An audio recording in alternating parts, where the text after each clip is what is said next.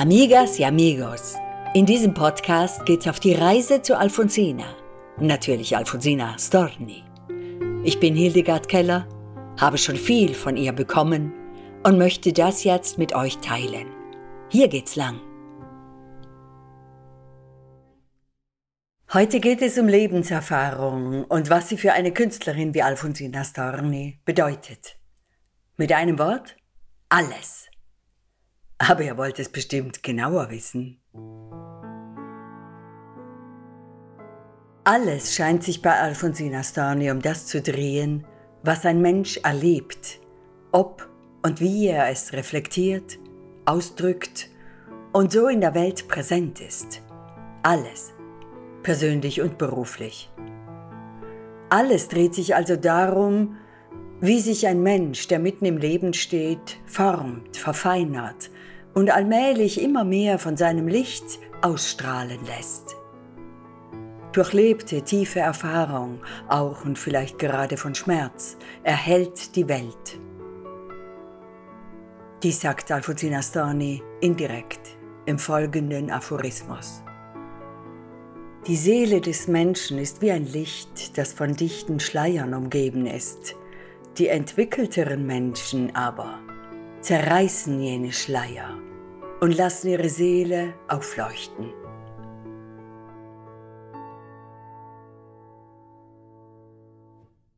Was bedeutet es, wenn Schreiben, Lebenserfahrung und Reflexion untrennbar miteinander verbunden sind?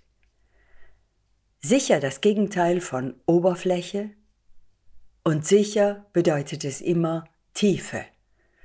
Aber, und das ist ja das Spannende daran, Je nach Gattung zeigt sich dies anders. Gehen wir zuerst zu einer Erzählung von Alfonsina Storni. Die Erzählung Kuka handelt von einem Wesen, das ein Mensch zu sein scheint, durch diese Erscheinung aber immer unheimlicher wird. Diese junge Frau namens Kuka ist ein typisches Kind ihrer Zeit, eine junge Frau aus den feineren Kreisen in Buenos Aires. Von den zwei jungen Frauen, die Storni in dieser Erzählung aufeinanderprallen lässt, bleibt am Ende nur eine Frau übrig. Die andere endet nämlich im Straßenverkehr. Sie kommt unter ein Auto, der Unfall enthüllt ihr Inneres. Sägemehl. Das klingt so brüsk, wie es ist, und passt zum Interesse, das diese Erzählung jetzt findet. Vor kurzem nämlich habe ich einem anderen Verlag die Abdruckgenehmigung gegeben, damit Gucka auch in der Anthologie Nüchterne Passionen erscheinen kann. Sandra Kegel, meine frühere Jurykollegin in Klagenfurt, gibt diesen tollen Sammelband im Manesse Verlag heraus. Das ist wirklich toll. Zum ersten Mal kommt Alfonsina Storni in ein weibliches Weltpanorama der literarischen Moderne, wie der Verlag schreibt mit Texten aus über 20 Sprachen. Der Verlag schreibt, Frauen schreiben anders. Catherine Ann Porter schreibt anders als Eileen Chang. Alfonsina Storni schreibt anders als Marina Zvetajewa. Edith Wharton schreibt anders als Else Lasker Schüler. Clarice Lispector schreibt anders als Carson McCullers. Marguerite Duras schreibt anders als Tanja Blixen. Juna Barnes schreibt anders als Grazia Deleda. Selma Lagerlöf schreibt anders als Sivina Ocampo. Anais Nin schreibt anders als Tuve Ditlevsen. Und Sophia Tolstaja schreibt anders als Virginia Woolf. Viele dieser Frauen sind Romanautorinnen. Wisst ihr, was Alfonsina Stani in der Kolumne Die Frau als Romanautorin sagt? Hören wir doch in die schöne Aufnahme in SWR 2 lesenswert vom Mai rein. Es liest Sophia Flesch-Baldin. Überall in der zivilisierten Welt treten nun Romanautorinnen an die Öffentlichkeit. Das ist bemerkenswert. Es wäre widersinnig zu vermuten, dass die weibliche Intelligenz gerade jetzt erwacht ist. Vielmehr musste die Frau, um wirklich etwas Eigenes und Gehaltvolles zu schreiben, den Herd verlassen und sich zumindest ein Stück weit ins Leben hinauslehnen. Das hat sie in den letzten Jahren auch getan.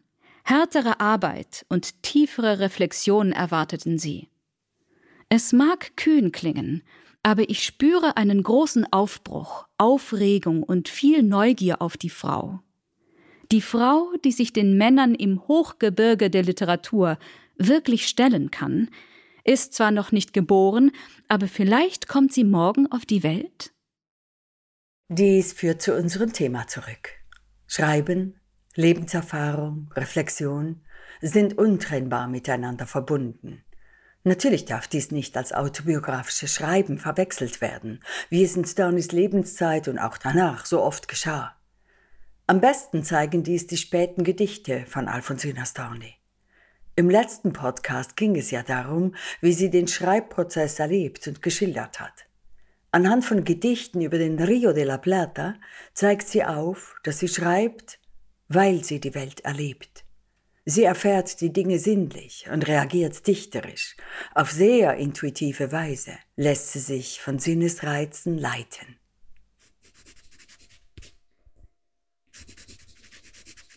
Je nachdem, wie der Rio de la Plata duftet, welche Farbe er hat, was für eine Brise vom Fluss ausgeht und übers Gesicht der Dichterin streicht, bekommt sie Schreibimpulse und findet Metaphern. Das ist Nature Writing, lange bevor es den Ausdruck gab und sich zu Hochkonjunktur aufschwang. Alfonsina Storni lässt sich vom Fluss und seiner Landschaft eingeben, was nach einem Prozess, den sie im Essay zwischen halboffenen Koffern und dem Zeiger der Uhr schildert, zum Gedicht gerinnt oder auch zu einer Prosaskizze, einer Erzählung. Sie tritt in Dialog mit dem, was ist. Sie interagiert mit allem, was sie über ihre körperlichen Sinne empfindet und auch mit allem, was sie dank anderen immateriellen Antennen wahrnimmt. Sie scheut auch vor dem nicht zurück, was die Zeitgenossen unmoralisch finden, dem, was Furcht einflößt und ihre urzeitlichsten Imaginationen weckt. Das gilt für grauslige Tiere, denen man lieber aus dem Weg geht oder die man lieber totschlägt, wie die Vogelspinnen in der wunderschönen Erzählung Catalina. Natürlich ist eine Vogelspinne eine exzentrische Zimmergenossin, aber in dieser Erzählung wird sie zur Gefährtin der Ich-Erzählerin. Aber schön der Reihe nach, denn ich möchte ja Sternis poetische Sensibilität für alles, was ist, zeigen. Zuerst hört ihr den Anfang der Erzählung auf Englisch, weil mir diese Aufnahme aus Bloomington so gut gefällt. Stoney beschreibt die Umgebung des Hotels, wie das Ich dorthin kam, wie die Natur, das Gebäude, aber auch einen von Tuberkulose ausgezehrten Laufburschen wahrnimmt. Die Natur, die Tiere ersetzen bei Stoney übrigens nie den Menschen, sondern erlauben einen frischen Blick auf die menschliche Gemeinschaft. Wenn dieses Ich in die Hotelwelt eintritt, wird nichts übersehen oder überhört, auch nicht die Elstern. In dieser Atmosphäre entspannt sich das Ich, erinnert sich an die Kindheit, umarmt Bäume aus Dankbarkeit und lernt wieder wie damals tief zu schlafen. June Hawkins liest die Übersetzung von Julia Karin Lawson. The little hotel where I spent the night was surrounded by eucalyptus and casuarina forests. An old mansion suffering the ravages of time, overgrown with honeysuckle and jasmine vines. Some of the tenderest blossoms stretched their heads towards the moon, cold and sugary as it was after midnight. I had arrived around siesta time and was led to my room by a Spanish boy who'd been worn down to a skeleton by a raging case of tuberculosis. Without bothering to open my suitcases, I threw myself onto the white metal bed covered by an equally white bedspread. Stretched out on the not very soft mattress, I surveyed my lodging. A high ceiling with black beams, walls freshly painted in pale pink, a pine wood table attractive only because of its polished lightness. In these rustic surroundings, it was as if I'd suddenly gone back 30 years. The deep sleep of those early years enveloped me. and I woke up refreshed. I wanted to avoid meeting any familiar faces, and so when the dinner hour came, I was relieved to see that I was surrounded by indifference. And here and there I embraced a tree trunk in gratitude for its elemental strength. I learned to sleep again under the heavy pale stars that opened like flowers. Diese Touristin macht Bekanntschaft mit den Vogelspinnen. Zuerst im Hotelgarten, wo die Gäste kreischend davonstieben, dann in ihrem Hotelzimmer, wo sie ein zwölf Zentimeter großes Tier an der Zimmerdecke sieht. Sie tauft es Catalina. I named it Catalina without really knowing why. The name just came out of my mouth when I saw it. I called out to it, but the spider gave no sign that it had noticed my presence. Catalina stayed for about three hours in the same spot, as if she was printed on the pink wall. Three on the right side were stretched out like a rope. She looked like some strange musical instrument, a little asymmetrical harp that plucked itself. Was für eine schöne Metapher. Die behaarten Beine machen die Spinne gleichzeitig zur Harfe und zur Musikerin, die auf sich selbst spielt. Die Erzählerin beobachtet das kleine dunkle Wunder von allen Seiten. Von unten kann sie auch das Maul sehen. Das Erlebnis lässt sie erschaudern. Wie einzigartig das 1933, als die Erzählung entstand, gewesen sein muss. Heute können wir über Google Vogelspinnen aller Arten aufrufen, im Bild, im Video. Diese Erzählerin hier nutzt die Chance zum Zusammenleben mit ihr. Ein paar Tage lang geht es gut. Beim Frühstück erzählt sie den anderen Gästen von Catalina, nicht ohne Stolz, und zeigt sie Kindern und Jugendlichen. Catalina ist zum Mittelpunkt jener kleinen Welt geworden. Nur zu gern hätte die Erzählerin die Spinne zu ein paar Tricks angespornt. Einmal singt sie dem Tier sogar etwas vor, aber die Reaktion bleibt aus. I wish that she would do a little trick or something jolly that I could tell about. Once I sang something to her to get her attention, but in vain. She continued stubbornly on her way to the right, and always at the same height, near the ceiling joint. She was already over the wash basin. She had traveled across two whole walls. I came close to her to see how she was circling the room like Elcano had circumnavigated the world, always at the same latitude on the ocean of limestone, a little black ship. Diese Erzählung von Catalina endet tragikomisch. Man kann sie in Kuka nachlesen, aber das Schöne daran finde ich die schlichte Eleganz. Alfonsina Storni erzählt in einer Hotelszenerie, wie sich das Leben der Menschen und das der Tiere verbindet und wie sich eines im anderen spiegelt. Catalina wird zur Seefahrerin, die die Welt umrundet, die Erzählerin zu einer Möchtegern-Dompteurin, die sich an die Tierliebe des heiligen Franziskus erinnert, eine Dame erleidet einen solchen Schock, dass sie sofort ins nächste Flugzeug springt. Der Hotelkosmos wird zum Spiegel dessen, was man im Zusammenleben auf Erden erleben kann. Und auch, wie man sich mit solchen Erzählungen sein Leben verdient, wie Alfonsina Storni ganz am Ende nicht ohne Selbstironie schreibt.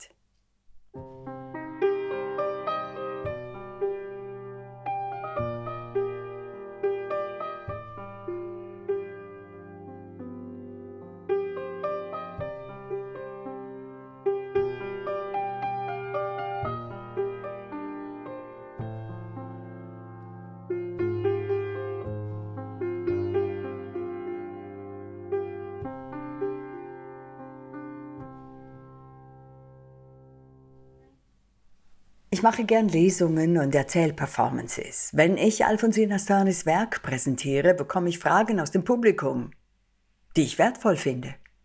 Nur so erfahre ich, was Menschen auffällt, die zum ersten Mal von Alfonsina Storni hören. Für mich ist das eine Chance, eine andere Perspektive auf meine Arbeit zu gewinnen. Neulich war ich in einem Kleintheater erzählte von Stornys Privatleben und las einen längeren Ausschnitt über Liebe, Ehe und auch Eheverzicht aus der Kolumne über die Ehe. Da fragte jemand aus dem Publikum, wie ist es möglich, dass Alfonsina Storni mit nur 27 Jahren so reif über etwas reflektieren kann? Tja, Was soll ich da sagen, dachte ich mir. Und tatsächlich wusste ich nicht viel zu sagen, obwohl mich die Frage gefreut hat. Auch als Ausdruck der Wertschätzung von Alfonsina Storni, ihrer Haltung zum Leben, zu den sichtbaren und den unsichtbaren Kräften. Gibt es eine Antwort auf diese Frage? Kann man so etwas wie Reife denn definieren? Kann man sie erklären, also eine Ursache nennen, die dann die und die Folgen gezeitigt haben? Wir wissen, wie man am Körper Muskeln ausbildet, wie man alles trainiert, aber im Empfinden, im Denken, im Reflektieren der eigenen und fremden Verhältnisse, wie ist es da? Gibt es ein Talent dafür, das eines Tages in den Genen vielleicht sogar nachweisbar ist? Ist es eine Frage der Intelligenz, der Sozialisation, des Alters der Seele, der Seelenfamilie, der Vererbung oder sonst etwas? Bei dieser Frage fühlte ich mich an Alfonsinas Überlegung erinnert, was einen zum Dichter mache. Nachzulesen im Band Cardo, in die bereits erwähnten Essay zwischen halboffenen Koffern und dem Zeiger der Uhr. Der Sinn des Lebens ist Erfahrung. Der Sinn der Evolution Erfahrung. Darum geht es hier auf Erden, im skizzierten Sinn einer Sensibilisierung für alles Leben. Alfonsina Stornis Empathie, ihre besondere Lebenserfahrung als intelligente, sozial engagierte Künstlerin und alleinerziehende, voll berufstätige Mutter waren einzigartig. Damit stand sie allein in ihrer Zeit, sowohl in ihrer ersten Heimat, der Schweiz, als auch ihrer zweiten, Argentinien. Ihre Prioritäten waren ebenso einzigartig. Unabhängigkeit, volle Rechte als Mensch, ungeachtet des Geschlechts, eigenes Denken und Fühlen in Freiheit. Die Touristin aus der Erzählung Catalina, die sich aus Neugier auch einer Vogelspinne nähert, sie tauft und für sie singt, hat viel von Alfonsina Storni. In einer frühen Kolumne mit dem Titel Die Feindin der Frau formuliert Alfonsina Storni ihr Credo. Wirkliche Tugend aber richtet sich nicht nach der Meinung der anderen. Sie ist furchtlos. Sie richtet auf. Sie drückt nicht nieder. Ein Schatz, der in der Erde vergraben ist, gilt nicht viel. Ein Schatz muss zirkulieren, von Hand zu Hand gehen und in einer jeden ein wenig von seinem warmen Glanz zurücklassen.